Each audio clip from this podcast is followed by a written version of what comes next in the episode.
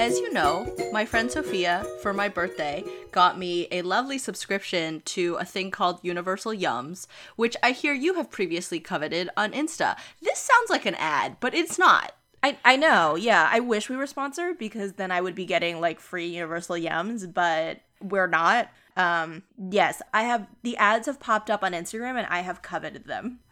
Yeah, it was a really cute little box that I super enjoyed opening. And then I think she got me like six months of it or something. So more of it will be coming. Thank you, Sophia. We love you. We wish we could share this box, but unfortunately, we are still in isolation. Who's the we in this scenario? Because I don't wish to share this box. I can't even be shared with. That's what I mean. You and I wish to share this box. Oh, okay. I thought you meant that you wish to share this box with her. And I was like, what about me, though?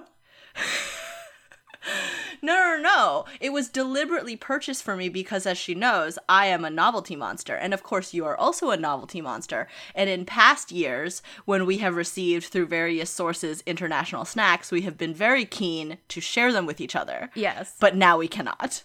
Anyway, I'm here to report that the first box was from the UK, and some of it I enjoyed very much, and some of it I did not enjoy in my mouth. what? What? Okay, so what was the best thing and what was the worst thing? Um, there was banana toffee. Banoffee? I don't know. Like it was slightly banana flavored, essentially like a caramel type thing, and it was good. Okay. I wonder if that is banoffee. I wonder if our UK followers can confirm. I had the same thought. Like it put me in mind of when Keira Knightley in Love Actually is being like banoffee pie. Sorry for my terrible taste in pie. Based on this candy bar, our taste in pie is not terrible, unless you hate bananas, in which case, you know. Right. But let's get to the things that were not delicious in my mouth because I think this is the fun part. There were pickled onion rings. You know, okay, so when you took a picture of the box and the snacks when they arrived and sent them to me, I thought, like, you know, I'm not wild about this, but it doesn't sound like the worst thing. Like, it could be good in like a salt and vinegar kind of family. Exactly. And I was totally emotionally prepared to be like, this is weird, but it's growing on me. I, I see that wasn't the case. It was very vinegary. If you have enjoyed drinking vinegar in the past, this is the snack for you. Oh, I wonder if Alex would like it. She might. She's also from a Commonwealth country, so maybe it would be appropriate to her palate. That's true. I've I don't think I've seen that on sale when I've been in Cape Town, but it's possible and I was just like not drawn in by this chip flavor and did not purchase it. Yes. Um continuing about like the savory snacks, there was a honey and mustard crisp which was like fine. And then there were crisps that were lamb and mint flavored. No. Which I know that you're not about, but I thought like this might be fine. Like Australia has chicken flavored things and they don't taste like chicken. They're just like the seasoning, you know? Yeah, well, like China has a lot of like chicken flavor. Although China recently, I think Lay's also made like a lychee flavored chip, and I was like, well, this seems like a huge mistake. But lamb and mint is such like a supposedly classic combination that I have never tried since I don't like lamb and feel like I would hate putting mint on top of lamb furthermore. I think I might enjoy eating lamb and mint, the actual meat dish, if that's a thing. right, but you also like pork and apples, which I'm not wild about. Oh, sure, yes. You do have problems combining your savory and sweet sometimes. Anyway, it was a delightful present though, and I'm quite looking forward like the experience of trying them was very fun even though like the experience in my mouth was like only 60% fun. Yes, I'm very covetous once again. I was I wanted to buy this for myself, but then I was like no, it's too expensive. Plus, I have had these this experience before where I I bought something, but this was like back when subscription boxes were like first getting big and it wasn't specifically a snack box. It was like foods from around the world. And I got a couple and then I canceled because I was like, well, this is too much money. And also, like, I wasn't using any of the stuff, but like a lot of it was like cooking ingredients and not necessarily like snack foods. Oh. This is a better box. I loved receiving that other box and opening that other box, but there's like teas and stuff like in my pantry that I still haven't used and it's been like three years. Welcome to Romcomathon. I'm Alex. And I'm Kat. And this week we are here to talk about the lovebirds and not snacks, sadly. Oh, we could have a snack podcast. Yeah, we could do like a very like infrequent podcast about like delicious snacks we've had.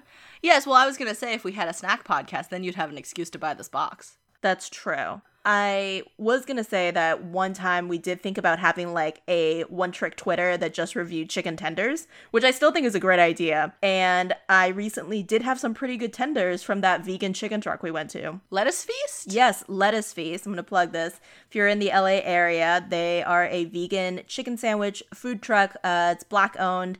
They are delicious. Anyway, we finally watched The Lovebirds. Basically, what happened was we knew months ago that The Lovebirds was going to release at the end of May. And then I accidentally committed us to watching The Parent Trap for the previous episode. And then I was really jealous when everyone else was watching The Lovebirds and I could not. But then we finally got to watch it. Yay. I had a good time. It was a weird little movie. Luckily, we're not a podcast that places a lot of emphasis on plot. Yes, I was like, this plot has gotten stranger. Yes, it, it got a little out of hand, felt a little disorganized, but I enjoyed many lines and jokes, and Issa Rae is so beautiful. Yes, I thought the chemistry between Issa Rae and Kumail Nanjiani was pretty good, and I would watch more rom coms featuring the two of them. I thought they were a good couple. Yes, they were really cute. At first, when I saw the like montage of them getting to know each other, I was like, "Oh, we're not gonna see that." What? I realized it was one of those like established relationship rom coms. Yes. but then they broke up, so it kind of turned into like ex's friends relapse movie, and I was about that. That's true. I mean, it doesn't quite fall into that category because they literally broke up and then were forced to spend a night together, like essentially on the run, um, and then got back together. So I would make the argument that I don't really know if they really broke up, but this did remind me of like a more updated and obviously like not as white date night with um Steve Carell and Tina Fey. I don't know that I've seen it. Yeah, it came out like I don't know at this point probably like ten years ago. I picture the poster, but I don't know if I've watched it. Yeah, it really has like the same conceit as Lovebirds, where they are like an old married couple who go out for a night on the town, essentially, and then end up part of like some sort of crime or or witnessing a crime or something like that. Was it eligible for Romcomathon? I think it should have been, but it was like a romantic comedy kind of advent action adventure. Now I'm like, did I watch this for the blog and then completely block it out of my mind? But I don't think we did. I don't think we did either because I have little to no memory of the actual crime situation. I kind of have a vague memory of Tina Fey and Steve Carell. I just feel like I would have like more of a memory because I have more of a memory of horrible Jason Biggs movies that we watched, like Boys and Girls or something. So I don't know that I'd feel equally confident because that David Duchovny heart transplant movie, like I stumbled across it on Amazon and was like, LOL, this movie. And then I was like, oh, I've actually watched this movie, but totally blocked it out of my mind. I would remember if I read the plot summary though, like like or like a synopsis. I would be like, oh, yes, the David Duchovny heart transplant film that was actually pretty depressing. oh, so depressing. Anyway, should I summarize the plot? Yes, please. Okay, so Kumail Nanjiani and Issa Rae are a couple who have been together for four years, and they're no longer sure it's working. They break up on the way to a friend's dinner party, but then immediately accidentally hit a guy on a bicycle with their car. Luckily, he seems fine, and he gets up and flees, leaving his phone behind. Okay, let's be clear. He doesn't seem fine. He's like bleeding out of his face, but he runs off. Well, he's fine enough to run. Fine is a very relative term, okay? Anyway, he's running because, as it turns out, a mustache man is chasing and trying to murder him. Mustache man pretends to be a cop, hijacks Kumail Nanjiani and Issa Rae's car, and runs bicycle guy over a million times. Accurate. He is about to also kill Kumail Nanjiani and Issa Rae, since they're clearly witnesses, but obviously, since this is a movie, some sirens distract him and he runs off and whatever they escape.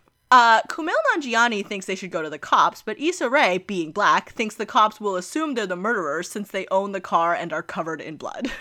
It's not a bad assumption. I was like, you know, it's understandable. Even if you were a white person, if you owned the murder weapon and covered in blood, I, I, I might not super believe you. Yeah, like I feel like that's a reasonable grounds for like being detained. Anyway, so instead they start trying to solve the crime using clues from Bicycle Guy's phone. Shenanigans ensue, including discovering like a weird sex cult and blackmail and stuff, and whatever. This plot's a little thin and meandering.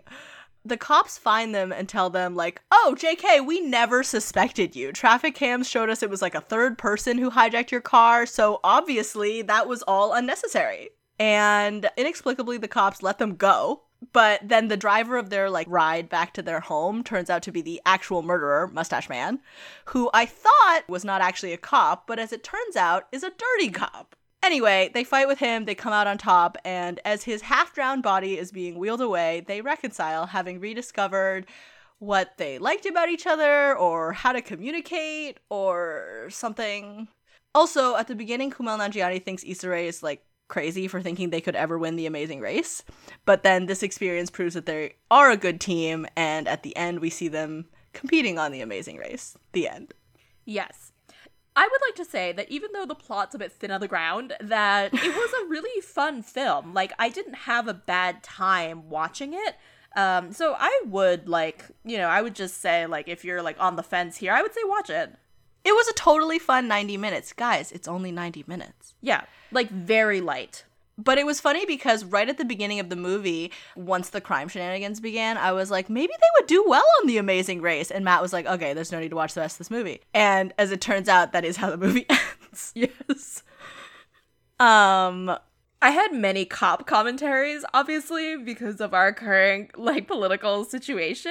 Because my first comment was, "Oh, a cop got into a car with two brown people and didn't shoot them," and then I went, "Oh, this guy is not a cop." I wrote, maybe another reason we shouldn't have the police is so other people can't pretend to be them and hijack your car. Yes. But then it turned out he was a cop. I know. And then he was like, "Oh, he's a dirty cop." Well, more argument for that. Uh, as we record this, it is the 9th of June, and I'd like to comment that another thing relevant to our current moment is that the joke J.K. Rowling is a genius has not aged well. Oh my god, I know. I also wrote that, and um.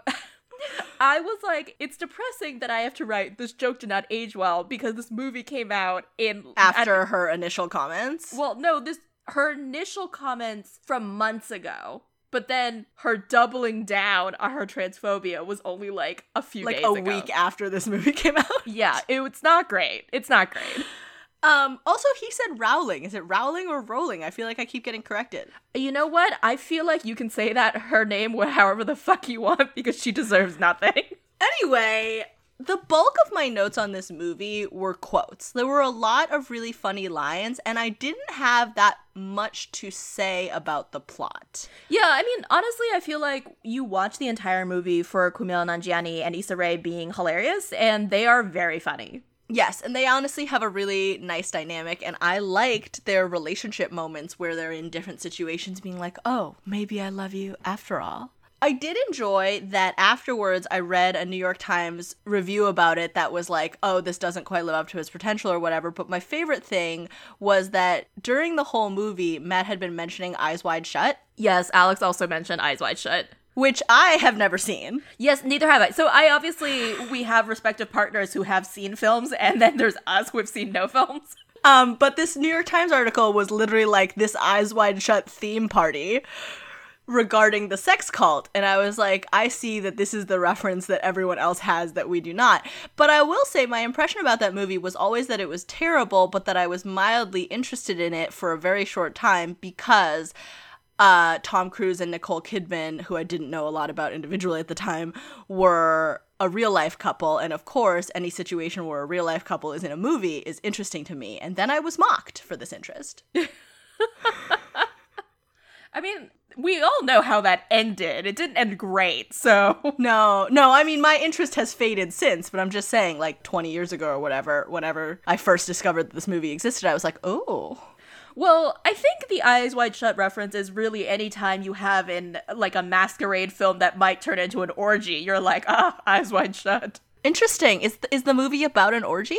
I I know there's some sort of like sex component with like masquerade stuff.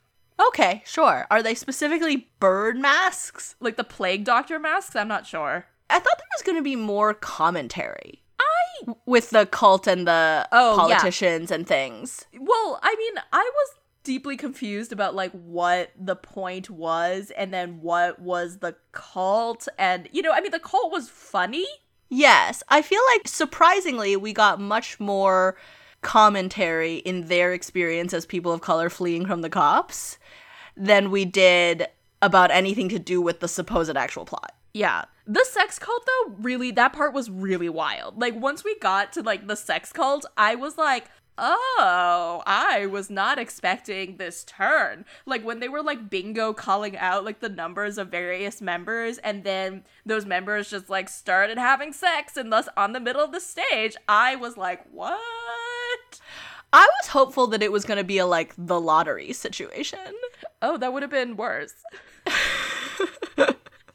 Um, but then I was like, oh, people probably wouldn't sign up for such a society. No, but I did love Issa Rae's reaction to the orgy where she was like, "Oh, are they gonna call more numbers?" yes, I loved the whole theme of Issa Rae being really keen on participating in an orgy and Kumail Nanjiani being much less keen to participate in an orgy. I hope they sort that out. I enjoyed his overall personality of like, we can have freaky sex, just let me know what you want me to do and I will do it to you at the designated time. I understand his point of view, I must say. You lead a busy life. You need to make time for your freaky sex. God knows how long it'll take. You might as well schedule yourselves in.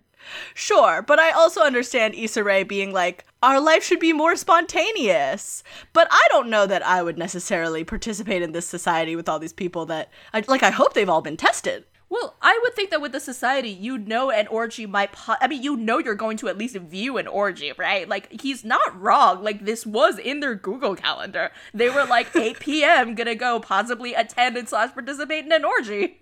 But here's the question: Do you think the cops catch these people? Why are they trying to catch them? Are they committing a crime? Well, I think insofar as you know, they're being blackmailed, but otherwise, I don't feel like they are committing a crime. It seems like they're just having wild orgies with important people. So, like, who cares? Yeah, I don't know why the cops are like, we've been after these people forever. Yeah, I mean, look, plot was thin on the ground again, but I. I was like, look, I would want to know, I guess, if politicians were involved in secret orgies just because it's fun times. I'm not sex shaming them. Gossip, gossip, gossip unless you're Lindsey Graham, in which case let's let's shame you because you're horrible. But otherwise, if you want to participate in a sex cult, I say more power to you. Live your best life. I had some small questions that seem like they pale in comparison to the large questions, but I'll ask them. Okay when their nerd friend helps them hack into the phone, and then Kumail Nanjiani is immediately like, let me click on this app for the Secret Sex Society, why would you open this right next to Keith? I also wondered that, but Keith clearly was not curious about the situation. He, well, I guess the excuse that Kumail Nanjiani had made was that he had gotten a concussion and had forgotten how to use the passcode to unlock his phone, but he needs to call his doctor. Yes, and oddly, Keith doesn't find it strange that this phone only has one app. Yes. Or this whole story. I mean, this whole story is a bit thin. I did enjoy that scene though. Yes, me too. And then them being like, oh, my doctor's at a fancy party, so can we borrow some clothes to go find him right now? Also, I was like truly lucky that their friends happened to have the exact right size formal wear. You know what? Movie magic. Speaking of costume changes, at one point they like go into like a CVS or a Target type of establishment and then help each other change into new outfits and then they're at the checkout like giving people the tag off their sleeve. I'm like, do establishments like that let you wear clothes out of the store? I mean, you paid for it, so I assume you can. Interesting. Um and that concludes literally all my questions. Yeah, I mean, I just didn't I didn't have a lot of commentary. I enjoyed some of like obviously the darker commentary on police and people of color. I liked when a cop car went by and looked at them. They were like, "He knows, he knows, he knows," and then they were like, "Oh, just a regular racist." Thank God. yes, I like, you know, the part where they're in the diner. Well, first of all, I enjoy that they went to a diner right after like Mustache Man has like run over the, the bicyclist and they've like run off to the diner and they're like trying to process what happens and Kumail Nanjiani tries to order two alcohols. Um, but then when Kumail Nanjiani is like, we should go to the cops, we should turn ourselves in, like blah blah, and Issa Rae is like, okay, let's play out this hypothetical, and then at the end is basically like, then I as the officer cover up my body cam and beat the shit out of you, basically. Yes, I liked when she said to Kumail Nanjiani in talking about like your beard looks murderous to me. She goes, "Your murderous beard and your murderous brow." Yes. That was a good line. I also liked the white people who like catch them at the scene of the crime and the girl calls and she goes, "She just happens to be African American and he just happens to be a person of color as well." It's like I'm not being racist, but they're really they're murderers. Which to be fair, if I found those people at the scene of the crime, I too might think they were murderers. Yes, I would be like, look, I'm not racially profiling or anything. They just happen to be here covered in blood. And just got out of the car that I'm certain ran this person over. Yeah. I very much enjoyed the scene where they get kidnapped and tied up by Anna Camp, who this is like Oh my very god, I could not remember her name. I was like Anna s- something. Yeah, so basically sometime in like when they're trying to trace the crime, they answer a text message on this guy's phone with like instructions to meet someone at this bar. And they go and they meet Anna Camp, and Anna Camp is like, Who the fuck are you? And ends up kidnapping them because Anna Camp is obviously a part of the sex cult. And she has them like tied up in her barn and is like threatening to pour like hot bacon grease all over them uh, if they don't talk. And Kumail Nanjiani and Issa Rae get into an argument about burn victims. Well, they give them two choices. She's basically like, you can either get bacon grease poured on you, or you can open this door and get the punishment behind the door, which turns out to be getting kicked by a horse. And Kumail Nanjiani is like, absolutely the door. And Issa Rae is like, you're crazy. And he's like, no, but uh, we broke up. I have to get back on the dating market. How well do you think I'm gonna do on Bumble with like a massive burn scar? And she's like, you know what? Burn scars are sexy. and she claims that after him, she's gonna seek out someone with a scar to date. And he goes, I'm gonna stalk your Facebook so hard. If you're not with a fucking burn victim, I'm gonna be so very upset. It's a very funny exchange. And then she's like, Thank you for reminding me to block you. I really enjoyed them as a couple. I thought they had good arguments. I enjoyed Kumail Nanjiani's like milkshake monologue situation. Yes, and then she was like, Can you stop with your like slice of life commentary right now? I liked when before they left for the dinner party, they were in their apartment and Issa Rae was kind of being like, What will people think? And Kumail Nanjiani was like, I don't care, and then shouting Yes. to the neighbors to hear that they were fighting. And Issa Rae goes, No, we're not. We're re- rehearsing a play. It's a fight scene. I had I think my only like complaint with this movie, I mean aside from like the thinness of the plot, which I don't necessarily mind. I mean like this is really just a vehicle for Kumail Nanjiani Issa Rae to like show off their chemistry and jokes, you know. Um Truly, it's like if you're looking for an action movie, this is not the movie for you, but I don't think anyone listening to this podcast is looking for an action movie yes. today. But my my other point of contention was that, you know, there's supposed to be character growth throughout this movie and I just like wasn't really sure what their characters were at the beginning of the movie and so by the end of the movie I was like I, was there growth? I don't really know. yes, like how much can they really have figured out in a night?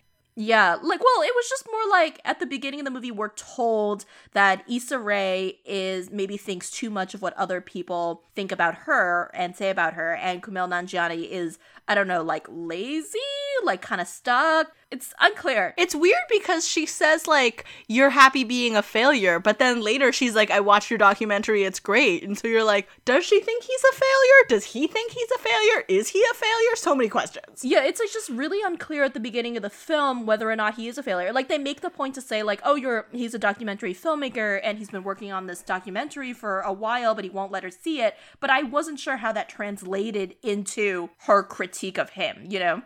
Yes, he does seem pretentious in terms of like, you know, he'll watch a documentary but not a reality show and they have a whole argument about that, which I don't have that much of a horse in, but like I just I thought that we would learn more about basically what we see is a lot of them each rediscovering that the other holds them in higher regard, I think, than they thought. Yeah, I just think that portion could have been better done, but that's kind of like my only critique. I think that would have given it more emotional weight, but like, I don't know if I was really there for any emotional weight, you know, like, eh, who cares, really? It did get broader and broader as the movie went on.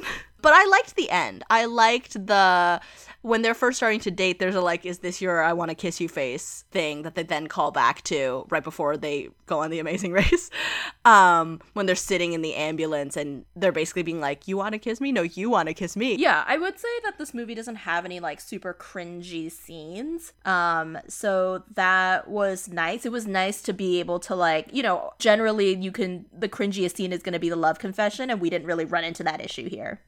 Yeah, in terms of worse, I was kind of like, maybe this is the worst police work to let these key witnesses leave the station with only one cop who turns out to be a criminal. Yeah, these cops were really bad, even as far as like intentions go. They were just bad. like, not like corrupted, but bad. Also, like, Lady Cop who called to tell Issa Rae that everything was gonna be fine. Like, maybe you should have led with your key witnesses so that they didn't hang up and flee. Yeah, it was wasn't great, but you know what? It had to be the impetus for the whole film. So To be fair, maybe the cop was like, no one would be so stupid as to think they were suspects, blah, blah, blah, traffic cams, which did cross my mind. I was like, they go on like a long chase of this bicyclist. Did no cameras get this? I don't know. I have such paranoia that I feel like uh, my first guess would be, "Oh my god, she thinks I'm a murderer."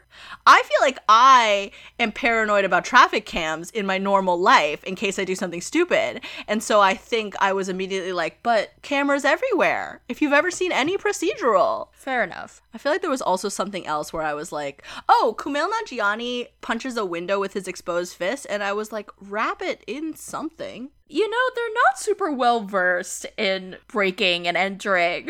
Yes, he does seem like somebody who's like seen a movie though, Yeah, that's true. canonically.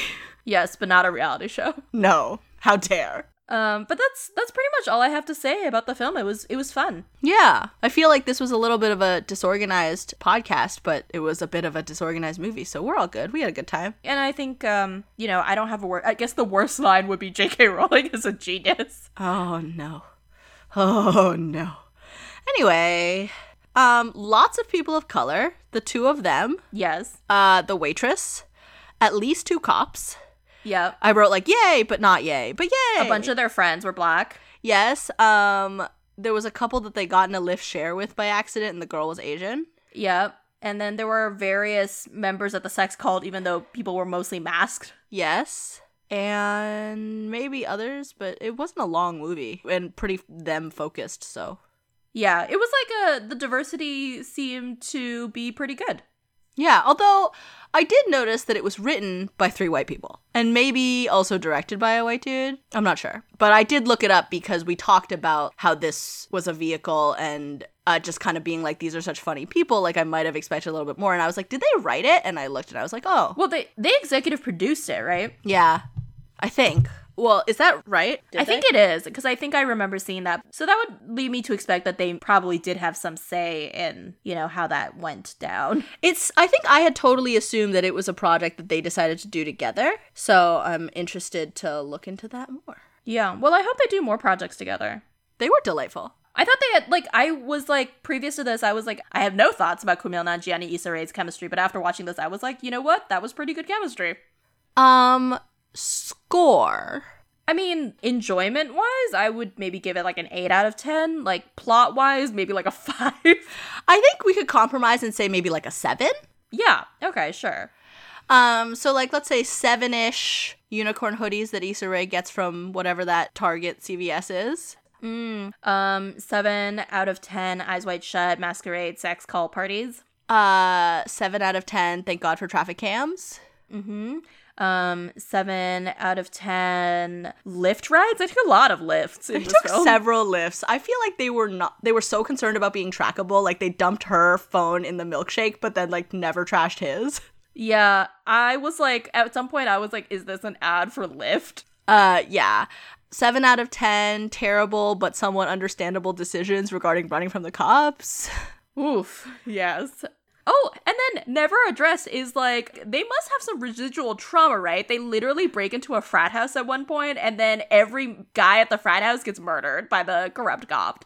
Yes, I was gonna say that I hope they go to therapy to continue to work on their relationship beyond this one night spent together running from crime. Yes, but also to work through their trauma since they saw a man being murdered in front of their very eyes. And I don't know about you, but that would really shake me. Yes, they're actually holding up pretty well through this night. Yeah.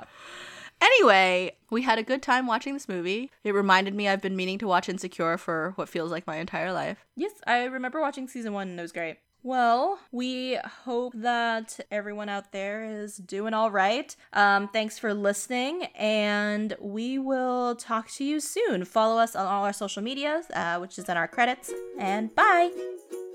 Thank you to Hannah Oatman, who composed our theme music, and Alexandra Oatman, who painted our logo art.